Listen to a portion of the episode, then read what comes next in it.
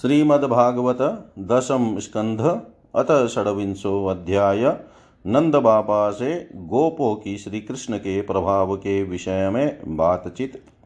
श्री शुक उवाच, एवं विद्धानि कर्माणि गोपः कृष्णस्य वीक्षते अतद्वीर्यविदः प्रोचुः सम्भेत्य सुविस्मितः।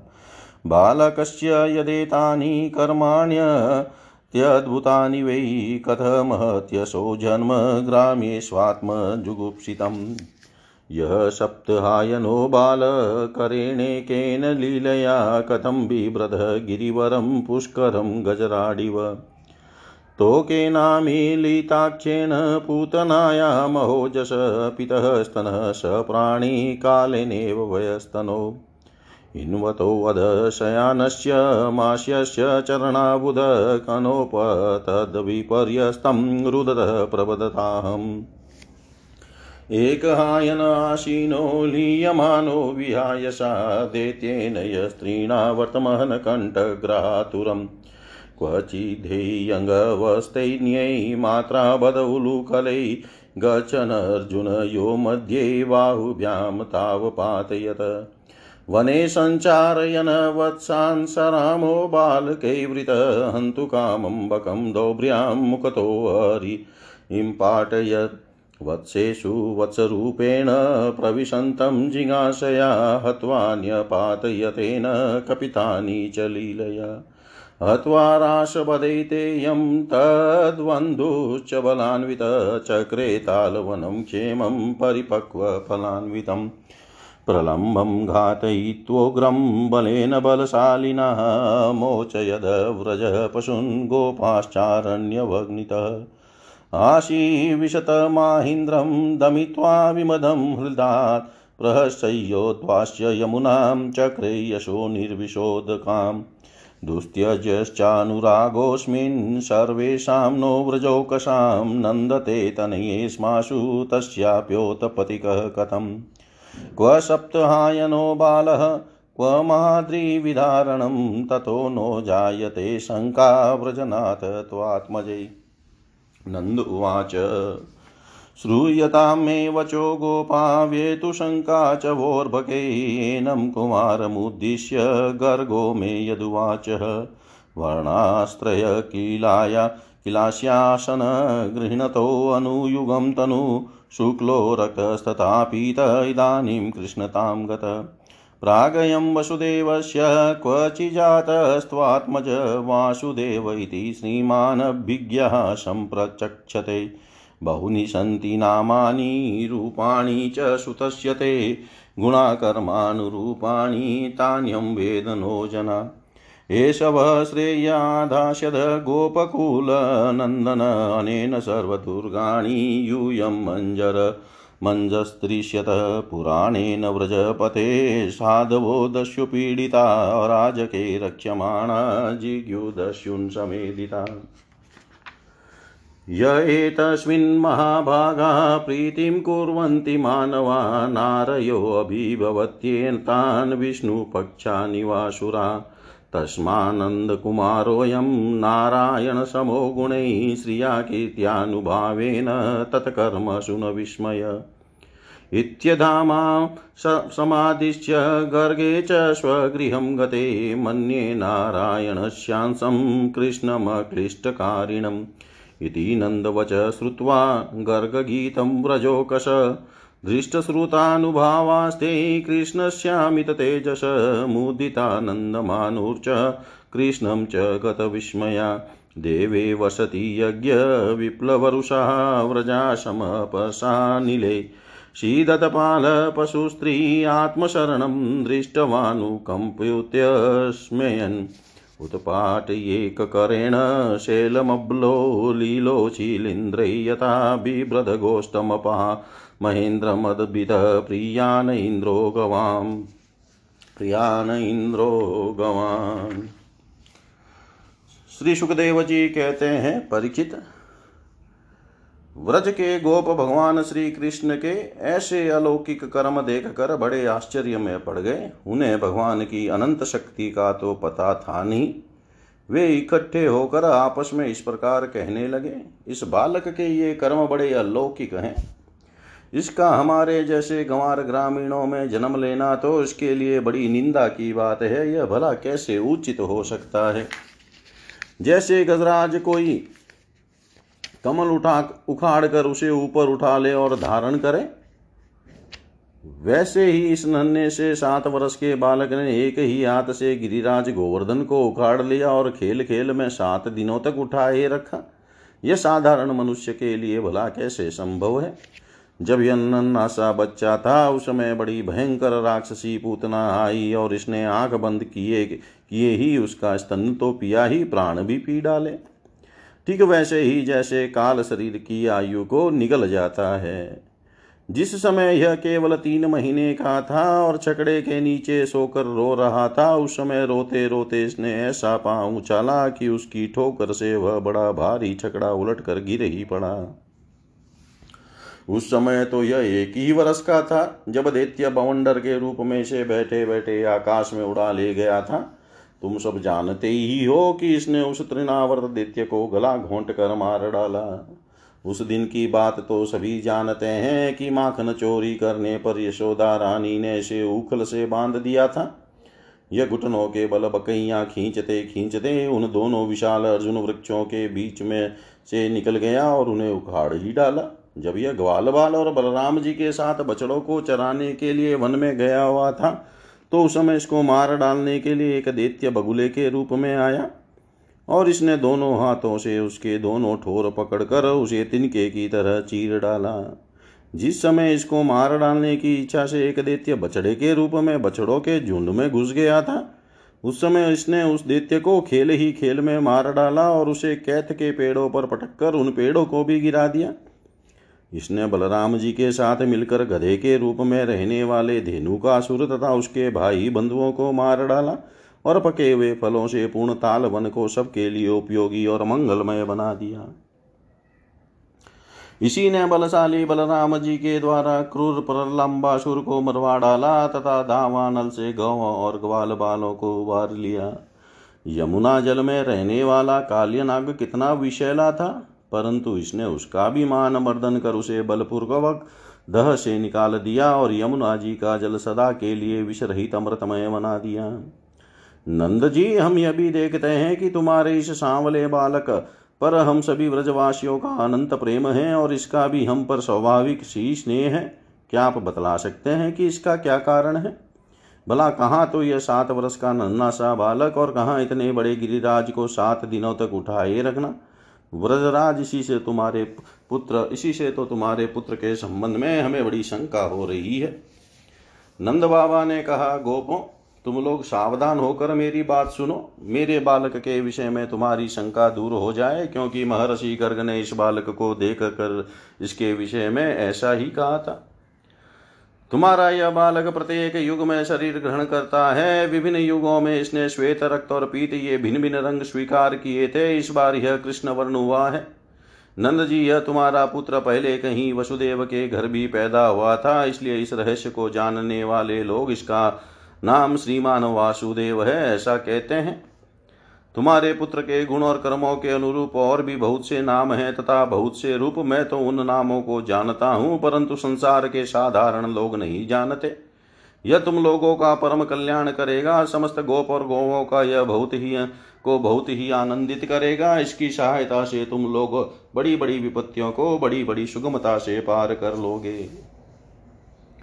व्रजराज पूर्व काल में एक बार पृथ्वी में कोई राजा नहीं रह गया था। डाकुओं ने चोरों, चारों ओर लूट खसोट मचा रखी थी। तब तुम्हारे इसी पुत्र ने सज्जन पुरुषों की रक्षा की और इससे बल पाकर उन लोगों ने लुटेरों पर विजय प्राप्त की। नंद बाबा जो तुम्हारे सांवले शिशु से प्रेम करते हैं, वे बड़े भाग्यवान हैं। जैसे विष्णु भगवान के कर कमलों की छत्र छाया में रहने वाले देवताओं को असुर नहीं जीत सकते, वैसे ही इससे प्रेम करने वालों को भीतरी या बाहरी किसी भी प्रकार के शत्रु जी नहीं जीत सकते। नंद जी चाहे जिस दृष्टि से देखें, गुण से, ऐश्वर्य और सौंदर्य से, कीर्ति और प्रभाव से तुम्हारा बालक स्वयं भगवान नारायण के ही समान है। अतः इस बालक के अलौकिक कार्यों को देखकर आश्चर्य न करना चाहिए। गोपो मुझे स्वयं गर्गाचार्य जी यह आदेश देकर अपने घर चले गए। तब से मैं अलौकिक और परम सुगध कर्म करने वाले इस बालक को भगवान नारायण का ही अंश मानता हूँ। जब व्रजवासियों ने नंद बाबा के मुख से गर्ग जी की यह बात सुनी, तब उनका विस्मय जाता रहा, क्योंकि अब वे अमित तेजस्वी श्री कृष्ण के प्रभाव को पूर्ण रूप से देख और सुन चुके थे। आनंद से भरकर उन्होंने नंद बाबा और नंद बाबा और श्री कृष्ण की भूरी पूरी प्रशंसा की। जिस समय अपना यज्ञ भंग हो जाने के कारण इंद्र क्रोध के मारे आग बबूला हो गए थे और मुसलधार वर्षा करने लगे थे। उस समय व्रजपात ओलो की बोचार और प्रचंड आंधी से स्त्री, पुरुष, पशु तथा ग्वाले अत्यंत पीड़ित हो गए थे। अपनी शरण में रहने वाले व्रजवासियों की यह दशा देखकर भगवान का हृदय करुणा से भराया परंतु फिर एक नई लीला करने के विचार से वे तुरंत ही मुस्कुराने लगे। जैसे कोई नन्नाशा निर्बल बालक खेल खेल में ही बरसाती छते का पुष्प उखाड़ ले, वैसे ही उन्होंने एक हाथ से ही गिरिराज गोवर्धन को उखाड़ कर धारण कर लिया और सारे व्रज की रक्षा की। इंद्र का मद चूर करने वाले वे ही भगवान गोविंद हम पर प्रसन्न हो। इति श्रीमद्भागवते महापुराणे पारमहंस्यां संहितायां दशमस्कन्धे पूर्वार्धे षड्विंशोऽध्याय। सर्वं श्रीशां सदाशिवार्पणम् ॐ विष्णवे नमः, ॐ विष्णवे नमः, ॐ विष्णवे नमः। श्रीमद्भागवत दशम स्कंध अतः सप्तविंशोऽध्याय श्रीकृष्ण का अभिषेक श्रीशुकुवाच, गोवर्धने धृतैशैल आशारादरक्षितै व्रजै गोलोकाद व्रजत कृष्णं सुरभिशक्र एव च। विविक्त उपसङ्गम्य व्रीडितः कृतहेलन परस्पर्शपादयोरेनं किरीटिनार्कवचसा। दृष्टसूतानुभावोऽस्य कृष्णस्यामिततेजस नष्टत्रिलोके समद इन्द्र आह किताञ्जलि। इन्द्रवाच विशुदसत्त्वं तव धाम शान्तं तपोमयं ध्वस्तरजस्तमस्कं मायामयोऽयं गुणसम्प्रवाहो न विद्यते अग्रहणानुबन्धः कूतो न, कूतो नु तद्धे तव ईश तत्कृता लोभादयो ये बुद्धलिङ्गभावः तथापि दण्डं भगवान् बिभर्ति धर्मस्य गुप्त्यै खलनिग्रहाय पीता गुरुस्त्वं जगतामधीशो दुरत्यः काल उपातदण्डः हिताय स्वेच्छा तनुभिः समीहसे मानं विधुन्नवं जगदीशमानिनाम्। ये मद्विद्याज्ञा जगदीशमानिनः स्वामवीक्षय काले भयमाशु तन्मदम्। हित्वार्यमार्गं प्रभजन्त्यपस्मया इहाकलानामपि ते अनुशासनम्। स त्वं ममेश्वर्यमदप्लुतस्य कृतागसस्ते विदुषप्रभावम्। क्षन्तुं प्रभो अथाहसि मूढचेतसोमेवं पुनर्भ भूनमतिरीशमे तवावतारोऽयमधोक्षजेह स्वयं भरणामुरुभारजन्मनां चमुपतीनां भवाय देव भवाय युष्मचरणानुवर्तितां। नमस्तुभ्यं भगवते पुरुषाय महात्मने वासुदेवाय कृष्णाय सात्वतां पतये नमः। स्वच्छन्दोपातदेहाय विशुद्धज्ञानमूर्तये सर्वस्मै सर्वबीजाय सर्वभूतात्मने नमः। मयेदं भगवन् गोष्ठनाशाय सारवायुभिः चेष्टितं विहिते यज्ञे मानिना तीव्रमन्युना। तय्येषानुगृहीतोऽस्मि ध्वस्तस्तम्भोवृतोद्यम ईश्वरं गुरुमात्मानं त्वामहं शरणं गतः। श्रीशुकुवाच एवं सङ्कीर्तितः कृष्णो मघोना भगवान् नमौ। मेघगम्भीरया वाचा प्रहसनिदं ब्रवीत्। श्रीभगवानुवाच मया ते कारिमघवनमखभङ्गो अनुगृहन्तः मदनुस्मृतये नित्यं मतस्येन्द्र श्रियाभृशं। मामेश्वर्य श्रीमदान्धो दण्डपाणिं न पश्यति, तं भ्रश्यामि सम्पदभ्यो यशचेचाम्यनुग्रहं। गम्यतां शक्रभद्रं वः कीर्यताम् क्रियतां मे अनुशासनं स्त्रीयतां स्वाधिकारेषु युक्तैर्वस्तम्भवर्जितै अथाह सुरभिः कृष्णमभिवन्द्यमनस्विनः स्वशान्तेन रूपामन्त्रय गोपरूपिणमीश्वरम्। सुरभिरुवाच, कृष्ण कृष्ण, महायोगीन, विश्वात्मन, विश्वसम्भव, भवता लोकनाथेन सनाथा वयमच्युतः। त्वं न परम, परमकम् देवं त्वं न इन्द्रो जगत्पते भवाय भव गोविप्रदेवानां ये च साधव।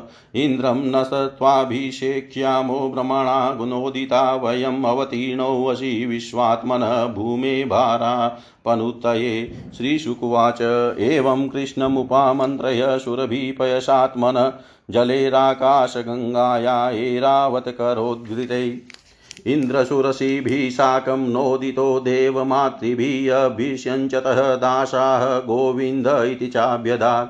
तत्रागतास्तुम्बुरुनारदादयो गन्धर्वविद्याधरसिद्धचारणा जगर् जगुर्यशो लोकमला लोकमलापहं हरेशुराङ्गनाशन नृतुमौदान्विता तं तुष्टुवुदेवनिकाय केतवो व्यावीक रंश्चादभूतपुष्पवृष्टिभिः लोकाः परां निवृत्तिमाप्नुवन्त्रयो गावस्तदा गामनयनपयोधृताम् नानारसौघासरितो वृक्षासनमधुस्रवा कृष्टपच्योषधयो गिर्यो बिभ्रदुन्मनिन्। कृष्णे अभिषिक्त एतानि सत्त्वानि कुरु नन्दन, निर्वैराण्यभवस्तात् क्रूराण्यपि निसर्गतः। इति गो गोकुलपतिं गोविन्दमभिषिच्यय स अनुज्ञातो ययो शक्रो वृतो देवादिभिर्दिवम्। अनुज्ञातो ययो शक्रो वृतो देवादिभिर्दिवम् इति श्री श्री सुखदेव जी कहते हैं, परीक्षित जब भगवान श्री कृष्ण ने गिरिराज गोवर्धन को धारण करके मुसलधार वर्षा से व्रज को बचा लिया, तब उनके पास गोलोक से कामधेनु बधाई देने के लिए और स्वर्ग से देवराज इंद्र अपने अपराध के अपराध को क्षमा कराने के लिए आए। भगवान का तिरस्कार करने के कारण इंद्र बहुत ही लज्जित थे, इसलिए उन्होंने एकांत स्थान में भगवान के पास जाकर अपने सूर्य के समान तेजस्वी मुकुट से उनके चरणों का स्पर्श किया। परम तेजस्वी भगवान श्री कृष्ण का प्रभाव देख कर देख सुनकर इंद्र का यह घमंड जाता रहा कि मैं ही तीनों लोकों का स्वामी हूँ। अब उन्होंने हाथ जोड़कर स्तुति की। इंद्र ने कहा, भगवान, आपका स्वरूप परम शांत, ज्ञानमय, रजोगुण और तमोगुण से रहित एवं विशुद्ध, प्राकृत, सत्वमय है।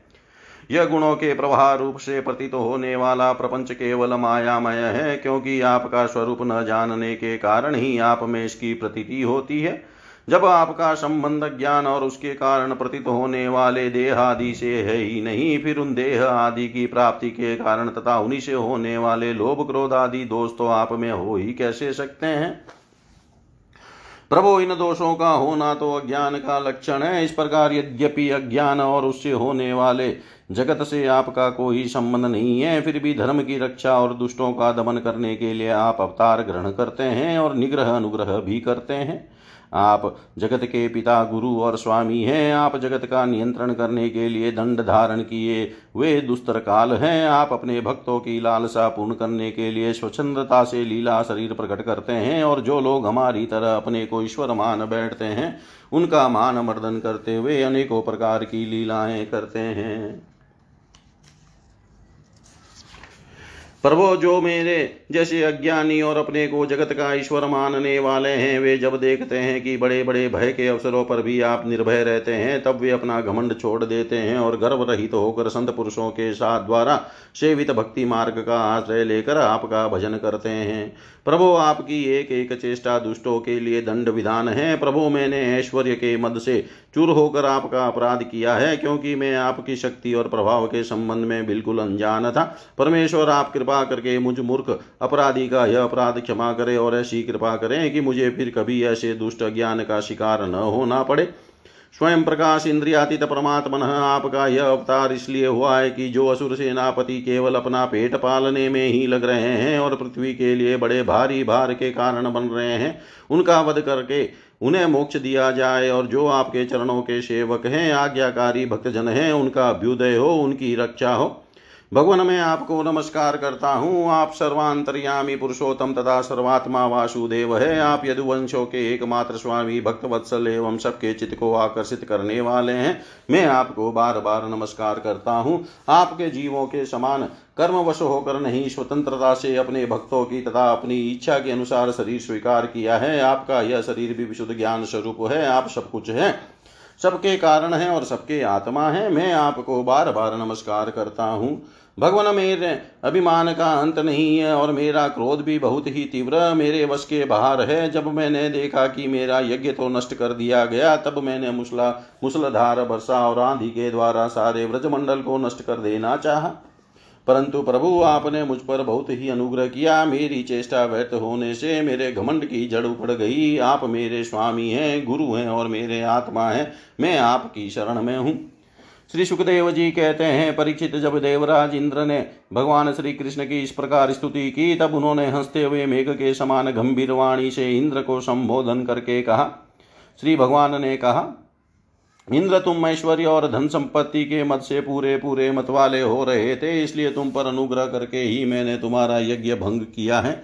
यह इसलिए कि अब तुम मुझे नित्य निरंतर स्मरण रख सको। जो ऐश्वर्य और धन संपत्ति के मद से अंधा हो जाता है, वह यह नहीं देखता कि मैं काल रूप परमेश्वर हाथ में दंड लेकर उसके सिर पर सवार हूँ। मैं जिस पर अनुग्रह करना चाहता हूँ, ऐश्वर्य, उसे ऐश्वर्य भ्रष्ट कर देता हूँ। इंद्र तुम्हारा मंगल हो, अब तुम अपनी राजधानी अमरावती में जाओ और मेरी आज्ञा का पालन करो। अब कभी घमंड न करना, नित्य निरंतर मेरे सन्निधि का, मेरे संयोग का अनुभव करते रहना और अपने अधिकार के अनुसार उचित रीति से मर्यादा का पालन करना। परीक्षित भगवान इस प्रकार आज्ञा दे ही रहे थे कि मनस्विनी कामधेनु ने अपनी संतानों के साथ गोप वेशधारी परमेश्वर श्री कृष्ण की वंदना की और उनको संबोधित करते हुए कहा, कामधेनु ने कहा, सचिदानंद स्वरूप श्री कृष्ण आप महायोगी योगेश्वर हैं, आप स्वयं विश्व हैं, विश्व के परम कारण हैं, अच्युत हैं, संपूर्ण विश्व के स्वामी आपको अपने रक्षक के रूप में प्राप्त कर हम स्नात हो गई।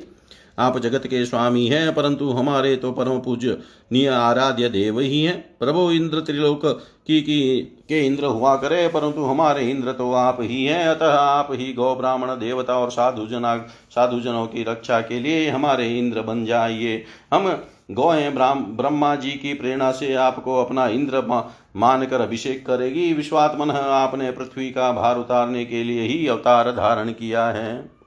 श्री सुखदेव जी कहते हैं, परिचित भगवान श्री कृष्ण से ऐसा कहकर कामधेनु से, अपने दूध से और देव माता की प्रेरणा से देवराज इंद्र ने रावत की शुंड के द्वारा लाए हुए आकाश गंगा के जल से देवर्षियों के साथ यदुनाथ श्री कृष्ण का अभिषेक किया और उन्हें गोविंद नाम से संबोधित किया। उस समय वहाँ नारद, तुम्बरु आदि गंधर्व विद्याधर सिद्ध और चारण पहले से ही आ गए थे। वे समस्त संसार के पाप ताप को मिटा देने वाले भगवान के लोक महा मलाहप यश का गान करते, करने लगे और अप्सराएँ आनंद से भरकर नित्य करने लगी। मुख्य मुख्य देवता भगवान की स्तुति कर करके उन पर नंदन वन के दिव्य पुष्पों की वर्षा करने लगे। तीनों लोकों में परमानंद की बाढ़ आ गई और गोवों के स्तनों से आप ही आप इतना दूध गिरा कि पृथ्वी गीली हो गई। नदियों में विविध रसों की बाढ़ आ गई, वृक्षों से मधुधारा बहने लगी, बिना जोते बोए पृथ्वी में अनेकों प्रकार की औषधियाँ पैदा हो गए।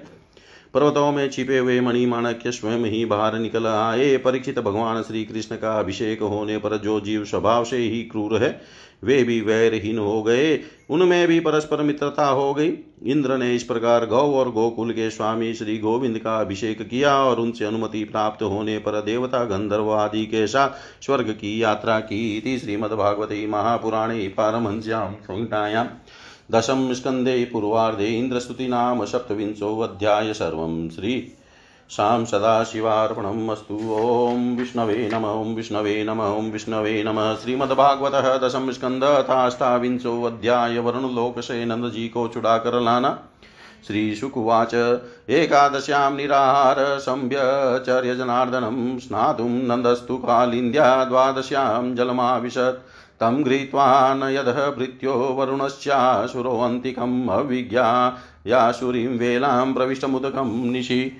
चुक्रुशुस्तमपश्यन्तः कृष्णरामेति गोपका भगवास्तदुपसृत्य पितरं वरुणाहृतं तदन्तिकं गतो राजन् स्वनामभयदो विभु। प्राप्तं वीक्षय श्रीकेशं लोकपालसपर्यया महत्या पूजयित्वाह तदर्शन्महोत्सव वरुणुवाच, अद्य मे निवृतो देहोऽध्यैवातोऽधिगतः प्रभो त्वत्पादभाजो भगवन्नवापु पारं ध्वन। नमस्तुभ्यं भगवते ब्रह्मणे परमात्मने न यत्र श्रूयते माया लोकसृष्टिविकल्पना अजानता मामकेन मूढेना कार्यवेदिना, आनीतोऽयं तव पिता तद्भवान् क्षन्तुमहरति ममाप्यनुग्रहं कृष्ण कर्तुमहशेषदृक् गोविन्दनियतामेष पिता ते पितृवत्सलः। श्रीशुकुवाच, एवं प्रसादितः कृष्णो भगवानीश्वरेश्वर आदायागात स्वपितरं बन्धूनां चावहन्मुदम्। नन्दस्त्वतीन्द्रिय दृष्ट्वा लोकपालमहोदयं कृष्णे च सन्नतिं तेषां ज्ञातिभ्यो विस्मितो ब्रवीत्। ते त्वोतशुक्यधियो राजन् मत्वा गोपास्तमीश्वरम् अपि न स्वगतिं सूक्ष्मामुपादास्य दधीश्वर इति श्वानां स भगवान् विज्ञायाखिलदृक् सङ्कल्पसिद्धये तेषां कृपयेतदचिन्तयत् जनो वै लोक एतस्मिन् ऊचावचाशु गतिषु न वेद स्वां गतिं भ्रमण। इति सञ्चिन्तय भगवान् महाकारुणिको हरि दर्शयामास लोकं स्वं गोपानां तमसः परम् सत्यं ज्ञानमनन्तं यद् ब्रह्मज्योतिसनातनं यदि पश्यन्ति मुनयो गुणापायै समाहिता। ते तु ब्रह्महा ब्रह्मलब्धं नीता मग्नः कृष्णेन चोद्धृतः ददृशु ब्रह्मणो लोकं पुरा। नन्दादयस्तु तं दृष्ट्वा परमानन्दनिवृतः कृष्णं च तच्छन्दोभिस्तूयमानं सुविस्मितः कृष्णं च तत्र छन्दोभिस्तूयमानं सुविस्मितः। श्री सुखदेव जी कहते हैं, परिचित नंद बाबा ने कार्तिक शुक्ल एकादशी का उपवास किया और भगवान की पूजा की तथा उसी दिन रात में द्वादशी लगने पर स्नान करने के लिए यमुना जल में प्रवेश किया। नंद बाबा को यह मालूम नहीं था कि यह असुरों की वेला है, इसलिए वे रात के समय ही यमुना जल में घुस गए। उस समय वरुण के सेवक एक असुर ने उन्हें पकड़ लिया और वह अपने स्वामी के पास ले गया। नंद बाबा के खो जाने से ब्रज के सारे गोप श्री कृष्ण, अब तुम ही अपने पिता को ला सकते हो, बलराम, अब तुम्हारा ही भरोसा है। इस प्रकार कहते हुए रोने पिटने लगे। भगवान श्री कृष्ण सर्वशक्तिमान है एवं सदा से ही अपने भक्तों का भय भगाते आए हैं। जब उन्होंने व्रजवासियों का रोना, पीटना सुना और यह जाना कि पिताजी को वरुण का कोई सेवक ले गया है, तब वे वरुण जी के पास गए। जब लोकपाल वरुण ने देखा कि समस्त जगत के अति अतिरिंद्रिय और बहिरिंद्रियों के प्रवर्तक भगवान श्री कृष्ण स्वयं ही उनके यहाँ पधारे हैं, तब उन्होंने उनकी बहुत बड़ी पूजा की। भगवान के दर्शन से, उनका रोम रोम आनंद से खिल उठा। इसके बाद उन्होंने भगवान से निवेदन किया। वरुण जी ने कहा, प्रभु, आज मेरा शरीर धारण करना सफल हुआ। आज मुझे संपूर्ण पुरुषार्थ प्राप्त हो गया। क्योंकि आज मुझे आपके चरणों की सेवा का शुभ अवसर प्राप्त हुआ है। भगवान जिन्हें भी आपके चरण कमलों की सेवा का शुभ अवसर मिला है। वह भवसागर से पार हो गए। आप भक्तों के, भगवान वेदांतियों के, ब्रह्म और योगियों के परमात्मा हैं। आपके स्वरूप में विभिन्न लोक सृष्टियों की कल्पना करने वाली माया नहीं है, ऐसा श्रुति कहती है। मैं आपको नमस्कार करता हूँ। प्रभो, यह मेरा सेवक बड़ा मूड और अनजान है। वह अपने कर्तव्य को भी नहीं जानता, वही आपके पिताजी को ले आया है। आप कृपा करके उसका अपराध क्षमा कीजिए। गोविंद, मैं जानता हूँ कि आप अपने पिता के प्रति बड़ा प्रेम भाव रखते हैं। ये आपके पिता हैं, इन्हें आप ले जाइए। परंतु भगवान, आप सबके अंतर्यामी, सबके साक्षी है। इसलिए विश्व मोहन श्री कृष्ण आप मुझ दास पर भी कृपा कीजिए। श्री सुखदेव जी कहते हैं, परिचित भगवान श्री कृष्ण ब्रह्मा आदि ईश्वरों के भी ईश्वर है। लोकपाल वरुण ने इस प्रकार उनकी स्तुति करके उन्हें प्रसन्न किया। इसके बाद भगवान अपने पिता नंद जी को लेकर ब्रज में चले आए और ब्रजवासी भाई बंधुओं को आनंदित किया। नंद बाबा ने वरुण लोक में लोकपाल के इंद्रियातीत ऐश्वर्य और सुख संपत्ति को देखा तथा यह भी देखा कि वहाँ के निवासी उनके पुत्र श्री कृष्ण के चरणों में झुक झुक कर प्रणाम कर रहे हैं। उन्हें बड़ा विस्मय हुआ। उन्होंने व्रज में आकर अपने जाति भाइयों को यह सब बातें कह सुनाई। परीक्षित भगवान के प्रेमी गोप यह सुनकर ऐसा समझने लगे कि अरे, ये तो स्वयं भगवान है। तब उन्होंने मन ही मन बड़ी उत्सुकता से विचार किया। क्या कभी जगदीश्वर भगवान श्री कृष्ण हम लोगों को भी अपना वह मायातीत स्वधाम जहाँ केवल इनके प्रेमी भक्त ही जा सकते हैं, दिखलाएँगे? परिचित भगवान श्री कृष्ण स्वयं सर्वदर्शी है, भला उनसे यह बात कैसे छिपी रहती? वे अपने आत्मीय गोपों की यह अभिलाषा जान गए और उनका संकल्प सिद्ध करने के लिए कृपा से भरकर इस प्रकार सोचने लगे। इस संसार में जीव ज्ञान वश शरीर में आत्म बुद्धि करके भांति भांति की कामना और उनकी पूर्ति के लिए नाना प्रकार के कर्म करता है, फिर उनके फल स्वरूप देवता, मनुष्य, पशु, पक्षी आदि ऊँची नीची योनियों में भटकता फिरता है। अपनी असली गति को, आत्मस्वरूप को नहीं पहचान पाता। परम दयालु भगवान श्री कृष्ण ने इस प्रकार सोचकर उन गोपों को मायांधकार से अतीत अपना परम धाम दिखलाया। भगवान ने पहले उनको उस ब्रह्म का साक्षात्कार करवाया, जिसका स्वरूप सत्य ज्ञान अनंत सनातन और ज्योति स्वरूप है, तथा समाधि निष्ठ गुणातीत पुरुष ही जिसे देख पाते हैं। जिस जलाशय में क्रूर को भगवान ने अपना स्वरूप दिखलाया था, उसी ब्रह्म स्वरूप ब्रह्म लाद में भगवान उन गोपों को ले गए। वहाँ उन लोगों ने उसमें डुबकी लगाई। वे ब्रह्म अलाद में प्रवेश कर गए। तब भगवान ने उसमें से उनको निकालकर अपने परम धाम का दर्शन कराया। उस दिव्य भगवत स्वरूप लोक को देख देखकर नंदादि गोप परमानंद में मग्न हो गए। वहाँ उन्होंने देखा कि सारे वेद मूर्तिमान होकर भगवान श्री कृष्ण की स्तुति कर रहे हैं। यह देख कर वे सबके सब परम विस्मित हो गए। ओ, इति श्रीमद्भागवते महापुराणे पारमहंस्यां संहितायां दशमस्कन्धे पूर्वार्धे अष्टाविंशोऽध्याय सर्वं श्रीशां सदाशिवार्पणम् अस्तु। ॐ विष्णवे नमः, ॐ विष्णवे नमः, ॐ विष्णवे नमः। श्रीमद्भागवतः दशमस्कन्ध अथैकोनत्रिंशोऽध्याय रासलीलाकारं श्रीशुकुवाच। भगवानपि तारात्रिशरदोत्तफुलमल्लिका वीक्षय रन्तुं मनश्चक्रे योगमायामुपाश्रितः। तदोडुराज ककुभः करैर्मुखं प्राच्या विलम्पन रुणेन सन्तमै स च स्नीनामुदगाचुचो स्मृजन् प्रियः प्रियाया इव दीर्घदर्शन। दृष्ट्वा कुमुद्वन्तमखण्डमण्डलं रमाननाभं नवकुङ्कुमारुणम्। वनं च तत्कोमलगोविरञ्जितं जगोकलं वामदृशां मनोहरम्।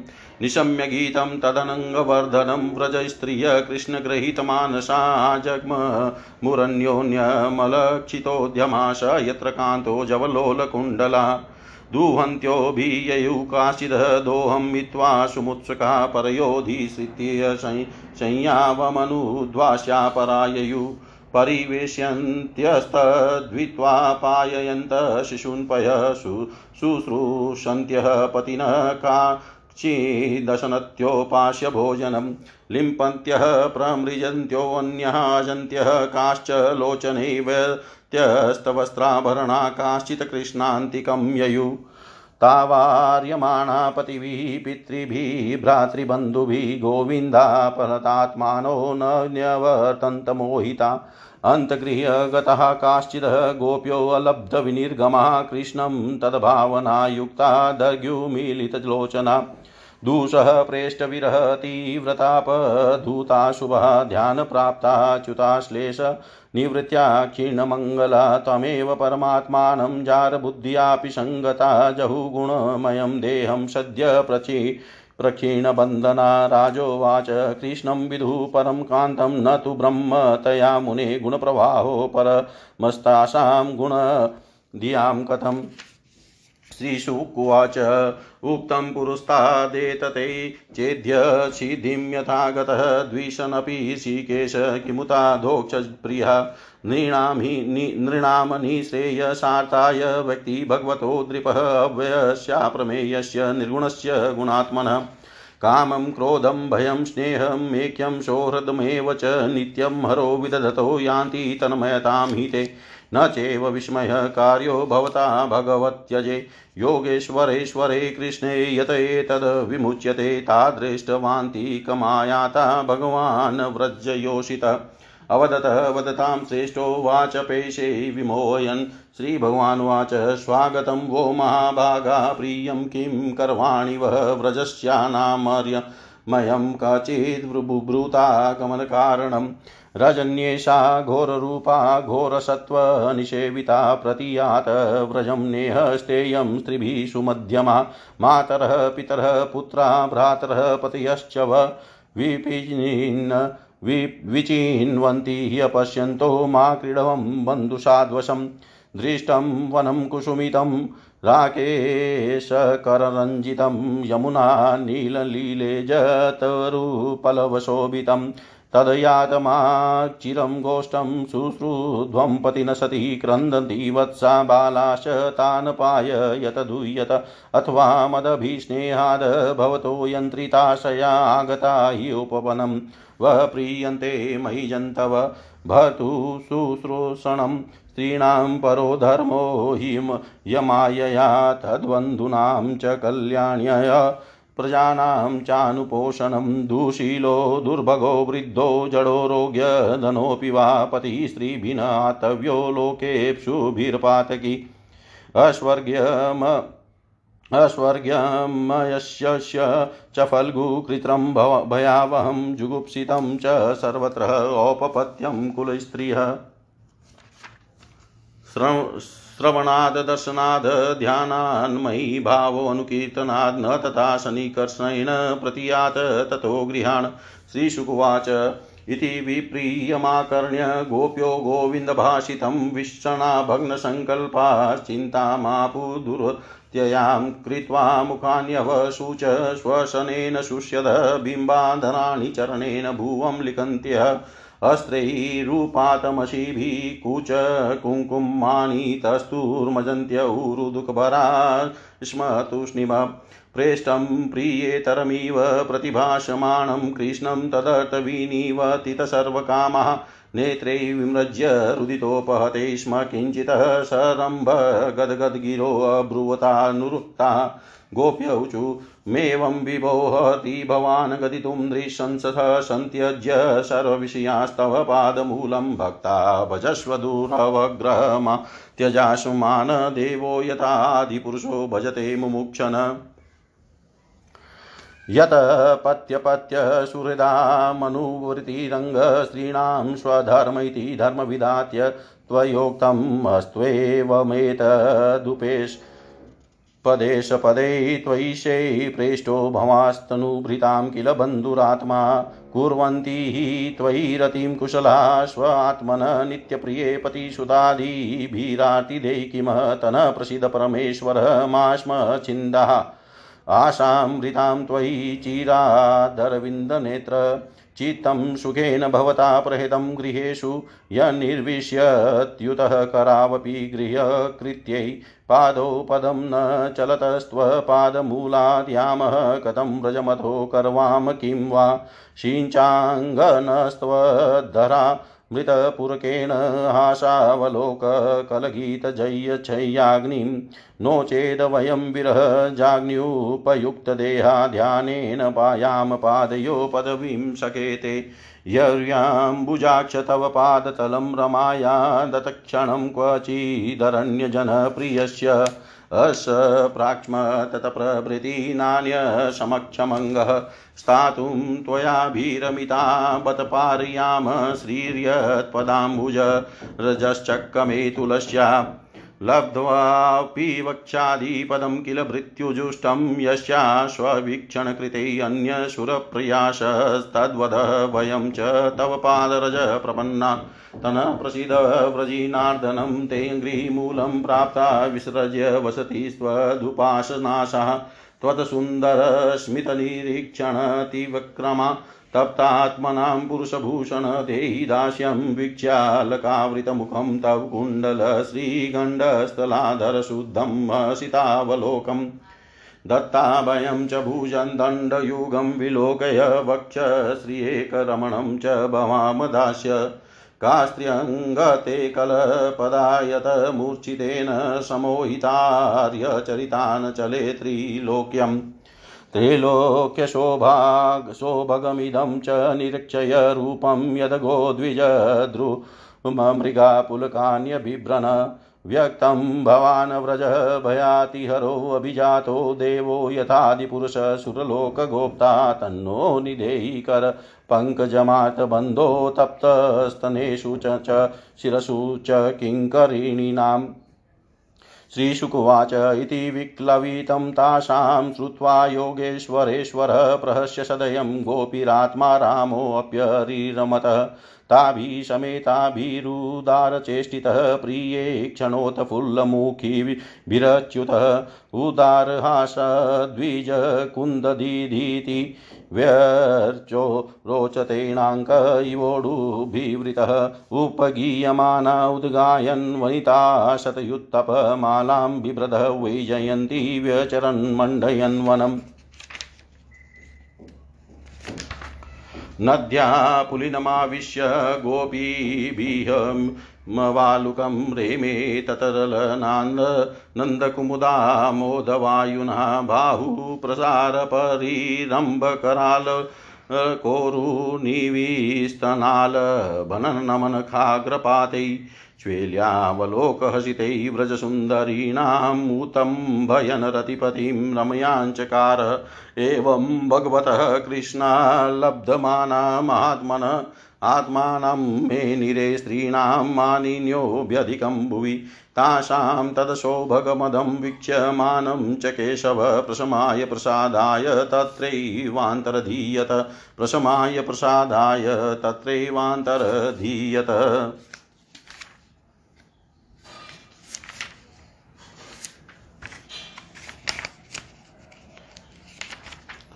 श्री सुखदेव जी कहते हैं परीक्षित शरद ऋतु थी। उसके कारण बेला, चमेली आदि सुगंधित पुष्प खिलकर मह मह, महंक रहे थे।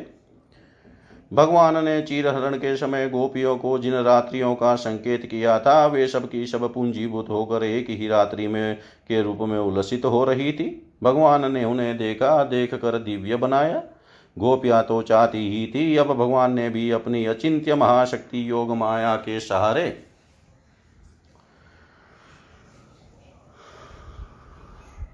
उन्हें निमित्त बनाकर रसमयी रास क्रीड़ा करने का संकल्प किया। अमना होने पर भी उन्होंने अपने प्रेमियों की इच्छा पूर्ण करने के लिए मन स्वीकार किया। भगवान के संकल्प करते ही चंद्रदेव ने प्राची दिशा के मुखमंडल पर अपने शीतल किरण रूपी कर कमलों से लालिमा की रौली केसर मल दी। जैसे बहुत दिनों के बाद अपनी प्राण प्रिया पत्नी के पास आकर उसके प्रियतम पति ने उसे आनंदित करने के लिए ऐसा किया हो, इस प्रकार चंद्रदेव ने उदय होकर न केवल पूर्व दिशा का, प्रत्युत संसार के समस्त चर अचर प्राणियों का संताप जो दिन में शरतकालीन प्रखर सूर्य रश्मियों के कारण बढ़ गया था, दूर कर दिया। उस दिन चंद्रदेव का मंडल अखंड था, पूर्णिमा की रात्रि थी, वे नूतन केसर के समान लाल लाल हो रहे थे, कुछ संकोच मिश्रित अभिलाषा से युक्त जान पड़ते थे, उनका मुखमंडल लक्ष्मी जी के समान। मालूम हो रहा था उनकी कोमल किरणों से सारा वन अनुराग के रंग में रंग गया था। वन के कोने कोने में उन्होंने अपनी चांदनी के द्वारा अमृत का समुद्र उड़ेल दिया था। भगवान श्री कृष्ण ने अपने दिव्य उज्ज्वल रस के उदीपन की पूरी सामग्री उन्हें और उस वन को देख कर अपनी बांसुरी पर वृद्ध सुंदरियों के मन को हरण करने वाली काम बीज, क्लिंग की अस्पष्ट एवं मधुरता न छेड़ी। भगवान का वह वंशी वादन, भगवान के प्रेम को, उनके मिलन की लालसा को अत्यंत उकसाने वाला, बढ़ाने वाला था। यो तो श्याम सुंदर ने पहले से ही गोपियों के मन को अपने वश में कर रखा था। अब तो उनके मन की सारी वस्तुएँ भय, संकोच, धैर्य, मर्यादाएँ आदि की वृत्तियाँ भी छीन ली। वंशी ध्वनि सुनते ही उनकी विचित्र गति हो गई। जिन्होंने एक साथ साधना की थी श्री कृष्ण को पति रूप में प्राप्त करने के लिए वे गोपियाँ भी एक दूसरे को सूचना न देकर यहाँ तक कि एक दूसरे से अपनी चेष्टा को छिपाकर जहाँ वे थे, वहाँ के लिए चल पड़ी। परीक्षित वे इतनी वेग से चली थी कि उनके कानों के कुंडल झोंके खा रहे थे। वंशी ध्वनि सुनकर जो गोपियाँ दूध दू रही थी, वे अत्यंत उत्सुकतावश दूध देना छोड़कर चल पड़ी। जो चूल्हे पर दूध उठा रही थी, वे उफनता हुआ दूध छोड़कर और जो लपसी का पका रही थी, वे पकी हुई लपसी बिना उतारे ही ज्यों की त्यों छोड़कर चल दी। जो भोजन परोस रही थी, वे परसना छोड़कर जो छोटे छोटे बच्चों को दूध पिला रही थी, वे दूध पिलाना छोड़कर जो पतियों की सेवा शुश्रूषा कर रही थी, वे सेवा शुश्रूषा छोड़कर और जो स्वयं भोजन कर रही थी, वे भोजन करना छोड़कर अपने कृष्ण प्यारे के पास चल पड़ी। कोई कोई गोपी अपने शरीर में अंगराग चंदन और उपटन लगा रही थी और कुछ आँखों में अंजन लगा रही थी, वे उन्हें छोड़कर तथा उल्टे पलटे वस्त्र धारण कर श्री कृष्ण के पास पहुँचने के लिए चल पड़ी। पिता और पतियों ने, भाई और जाति बंधुओं ने उन्हें रोका, उनकी मंगलमयी प्रेम यात्रा में विघ्न डाला, परंतु वे इतनी मोहित हो गई थी कि किसी की रोकने पर भी न रुकी, न रुक सकी रुकती कैसे? विश्व विमोहन श्री कृष्ण उनके प्राण, मन और आत्मा सब कुछ का अपहरण जो कर लिया था। परीक्षित उस समय कुछ गोपियाँ घरों के भीतर थी, उन्हें बाहर निकलने का मार्ग ही न मिला। तब उन्होंने अपने नेत्र मूंद लिए और बड़ी तन्मयता से श्री कृष्ण के सौंदर्य, माधुर्य और लीलाओं का ध्यान करने लगी। परिचित अपने परम प्रियतम श्री कृष्ण के असह्य विरह की तीव्र वेदना से उनके हृदय में इतनी व्यथा, इतनी जलन हुई कि उनमें जो कुछ अशुभ संस्कारों का लेश मात्र अवशेष था, वह भस्म हो गया। इसके बाद तुरंत ही ध्यान लग गया। ध्यान के ध्यान में उनके सामने भगवान श्री कृष्ण प्रकट हुए। उन्होंने मन ही मन बड़े प्रेम से, बड़े आवेग से उनका आलिंगन किया। उस समय उन्हें इतना सुख, इतनी शांति मिली कि उनके सबके सब पुण्य संस्कार एक साथ सबके सब पुण्य के संस्कार एक साथ ही क्षीण हो गए। परिचित यद्यपि उनका यह उस समय श्री कृष्ण के प्रति जा, जार भाव भी था तथापि कहीं सत्य वस्तु भी भाव की अपेक्षा रखती है। उन्होंने जिनका आलिंगन किया चाहे किसी भी भाव से किया हो वे स्वयं परमात्मा ही तो थे। इसलिए उन्होंने पाप और पुण्य रूप कर्म के परिणाम से बने हुए गुणमय शरीर का परित्याग कर दिया। भगवान की लीला में सम्मिलित होने के योग्य दिव्य अपराकृत शरीर प्राप्त कर लिया। इस शरीर से भोगे जाने वाले कर्म बंधन तो ध्यान के समय ही छिन्न भिन्न हो चुके थे। राजा परीक्षित ने पूछा, भगवान गोपिया तो भगवान श्री कृष्ण को केवल अपना परम प्रियतम ही मानती थी? उनका उनमें ब्रह्म भाव नहीं था। इस प्रकार उनकी दृष्टि प्राकृत गुणों में ही आसक्त दिखती है। ऐसी स्थिति में उनके लिए गुणों के प्रवाह रूप संसार की निवृत्ति कैसे संभव हुई? श्री सुखदेव जी ने कहा, परिचित, मैं तुमसे पहले ही कह चुका हूँ कि चेदीराज शिशुपाल भगवान के प्रति द्वेष भाव रखने पर भी अपने प्राकृत शरीर को छोड़कर अप्राकृत शरीर से उनका पार्षद हो गया। ऐसा स्थिति में जो समस्त प्रकृति और उसके गुणों से अतीत भगवान श्री कृष्ण की प्यारी है और उनसे अनन्य प्रेम करती है, वे गोपियाँ उन्हें प्राप्त हो जाएँ, इसमें कौन सी आश्चर्य की बात है? परीक्षित वास्तव में भगवान प्रकृति संबंधी वृद्धि, विनाश, प्रमाण, प्रमेय और गुण गुणी भाव से रहित हैं। वे अचिंत्य अनंत अपराकृत, परम कल्याण स्वरूप गुणों से एकमात्र आश्रय हैं। उन्होंने यह जो अपने को तथा अपनी लीला को प्रकट किया है, उनका प्रयोजन केवल इतना ही है कि जीव उसके सहारे अपना परम कल्याण संपादन करे। इसलिए भगवान से केवल संबंध हो जाना चाहिए। वह संबंध चाहे जैसा हो, काम का हो, क्रोध का हो या भय का हो, स्नेह, नातेदारी या सौहार्द का हो चाहे जिस भाव से भगवान में नित्य निरंतर अपनी वृत्तियाँ जोड़ दी जाए, वे भगवान से ही जुड़ती है, इसलिए वृत्तियाँ भगवानमय हो जाती है और उस जीव को भगवान की ही प्राप्ति होती है। परिचित तुम्हारे जैसे परम भागवत भगवान का रहस्य जानने वाले भक्त को श्री कृष्ण के संबंध में ऐसा संदेह नहीं करना चाहिए। योगेश्वरों के भी ईश्वर जन्मा भगवान के लिए भी यह कोई आश्चर्य की बात है। अरे, उनके संकल्प मात्र से भवों के इशारे से सारे जगत का परम कल्याण हो सकता है। जब भगवान श्री कृष्ण ने देखा कि व्रज की अनुपम विभूतियाँ गोपियाँ मेरे बिल्कुल पास आ गई है तब उन्होंने अपनी विरोध भरी वाक चातुरी से उन्हें मोहित करते हुए कहा, क्यों न हो? भूत भविष्य और वर्तमान काल के जितने वक्ता हैं, उनमें वे ही तो सर्वश्रेष्ठ हैं। श्री भगवान भगवान श्री कृष्ण ने कहा, महाभाग्यवती गोपियों, तुम्हारा स्वागत है। बतलाओ, तुम्हें प्रसन्न करने के लिए मैं कौन सा काम करूँ? व्रज में तो सब कुशल मंगल है ना? कहो इस समय यहाँ आने की क्या आवश्यकता पड़ गई? सुंदरी गोपियों, रात का समय है, यह स्वयं ही बड़ा भयावना होता है और इसमें बड़े बड़े भयावने जीव जंतु इधर उधर घूमते रहते हैं। अतः तुम सब तुरंत व्रज में लौट जाओ। रात के समय घोर जंगल में स्त्रियों को नहीं रुकना चाहिए। तुम्हें न देखकर तुम्हारे माँ बाप पति, पुत्र और भाई बंधु ढूंढ रहे होंगे, उन्हें भय में न डालो।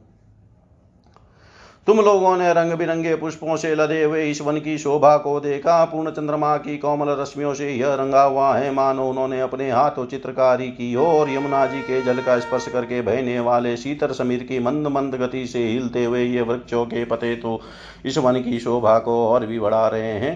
परंतु अब तो तुम लोगों ने यह सब कुछ देख लिया। अब देर मत करो। शीघ्र से शीघ्र वज्र में, व्रज में लौट जाओ।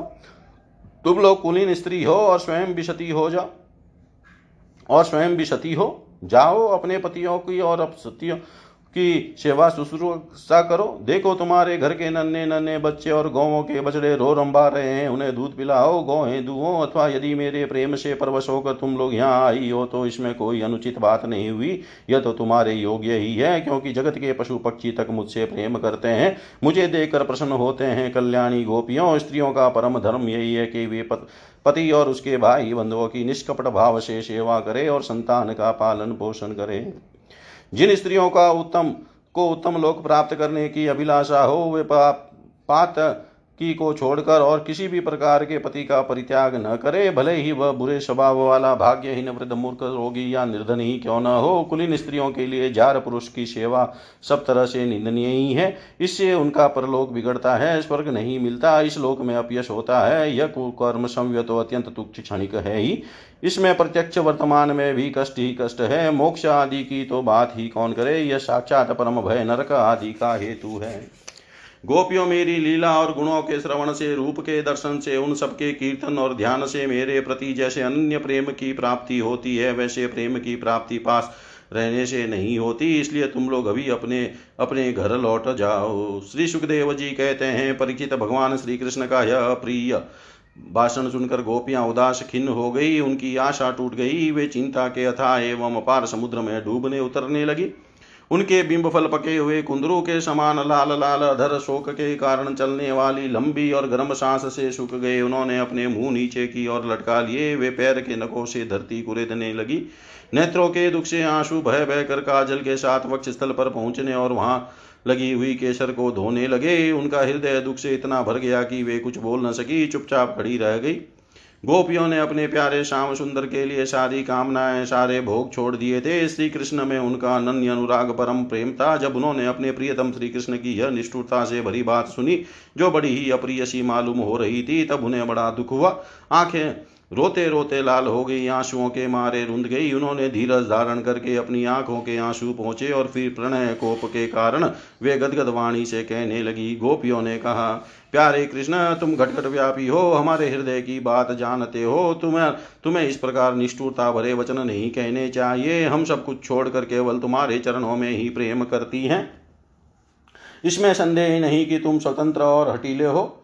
तुम पर हमारा कोई वश नहीं है, फिर भी तुम अपनी ओर से जैसे आदि पुरुष भगवान नारायण कृपा करके अपने मुमुक्ष भक्तों से प्रेम करते हैं, वैसे ही हमें स्वीकार कर लो, हमारा त्याग मत करो।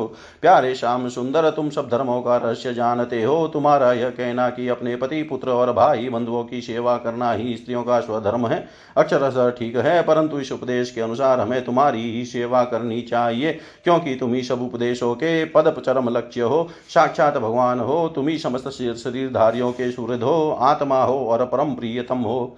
आत्मज्ञान में निपुण महापुरुष तुमसे ही प्रेम करते हैं, क्योंकि तुम नित्य प्रेय एवं अपने ही आत्मा हो। वनत्य एवं दुखद पति पुत्र आदि से क्या प्रयोजन है? परमेश्वर इसलिए हम पर प्रसन्न हो। कृपा करो, कमल नयन चिरकाल से तुम्हारे प्रति पाली पोषी आशा अभिलाषा की लहलाती लता का छेदन मत करो। मनमोहन अब तक हमारा चित घर के काम धंधों में लगता था। इसी से हमारे हाथ में भी उनमें रमे हुए थे, परंतु तुमने हमारे देखते देखते हमारा यह वह चित लूट लिया। इसमें तुम इसमें तुम्हें कोई कठिनाई भी नहीं उठानी पड़ी। तुम तो सुख स्वरूप हो ना? परंतु अब तो हमारी गतिमति निराली ही हो गई है। हमारे ये पैर तुम्हारे चरण कमलों को छोड़कर एक पग भी हटने के लिए तैयार नहीं है, नहीं हट रहे हैं। फिर हम ब्रज में कैसे जाएँ? और यदि वहाँ जाए भी तो कह करे क्या? प्राण बल्लभ हमारे प्यारे सका तुम्हारी मंद मंद मधुर मुस्कान प्रेम भरी चितवन और मनोहर संगीत ने हमारे हृदय में तुम्हारे प्रेम और मिलन की आग धतका दी है। उसे तुम अपने अधरों की रसधारा से बुझा दो, नहीं तो प्रियतम हम सच कहती हैं। तुम्हारी विरह व्यथा की आग से हम अपने अपने शरीर जला देंगी और ध्यान के द्वारा तुम्हारे चरण कमलों को प्राप्त करेगी। प्यारे कमल नयन तुम वनवासियों के प्यारे हो और वे भी तुम, तुमसे बहुत प्रेम करते हैं। इससे प्राय तुम उन्हीं के पास रहते हो। यहाँ तक कि तुम्हारे जिन चरण कमलों की सेवा का अवसर स्वयं लक्ष्मी जी को कभी कभी यहाँ मिलता है, उन्हीं चरणों का स्पर्श हमें प्राप्त हुआ। जिस दिन यह सौभाग्य हमें मिला तुमने हमें स्वीकार करके आनंदित किया, उसी दिन से हम और किसी के सामने एक क्षण के लिए भी ठहरने में असमर्थ हो गई हैं। पति पुत्र आदि की की सेवा तो दूर रही। हमारे स्वामी जिन लक्ष्मी जी का कृपा कटाक्ष प्राप्त करने के लिए बड़े बड़े देवता तपस्या करते रहते हैं, वही लक्ष्मी जी तुम्हारे वक्ष स्थल में बिना किसी की प्रतिद्वंदा के स्थान प्राप्त कर लेने पर भी अपनी शौत तुलसी के साथ तुम्हारे चरणों की रज पाने की अभिलाषा किया करती है। अब तक के सभी भक्तों ने उस चरण रज का सेवन किया है। उन्हीं के समान हम भी तुम्हारी उसी चरण रज की शरण में आई हैं। भगवान, अब तक तो जिसने भी तुम्हारे चरणों की शरण ली उसके सारे कष्ट तुमने मिटा दिए। अब तुम हम पर कृपा करो, हमें भी अपना प्रसाद का भाजन बनाओ। हम तुम्हारी सेवा करने की आशा विलासा से घर, गाँव, कुटुंब सब कुछ छोड़कर तुम्हारे युगल चरणों की शरण में आई है।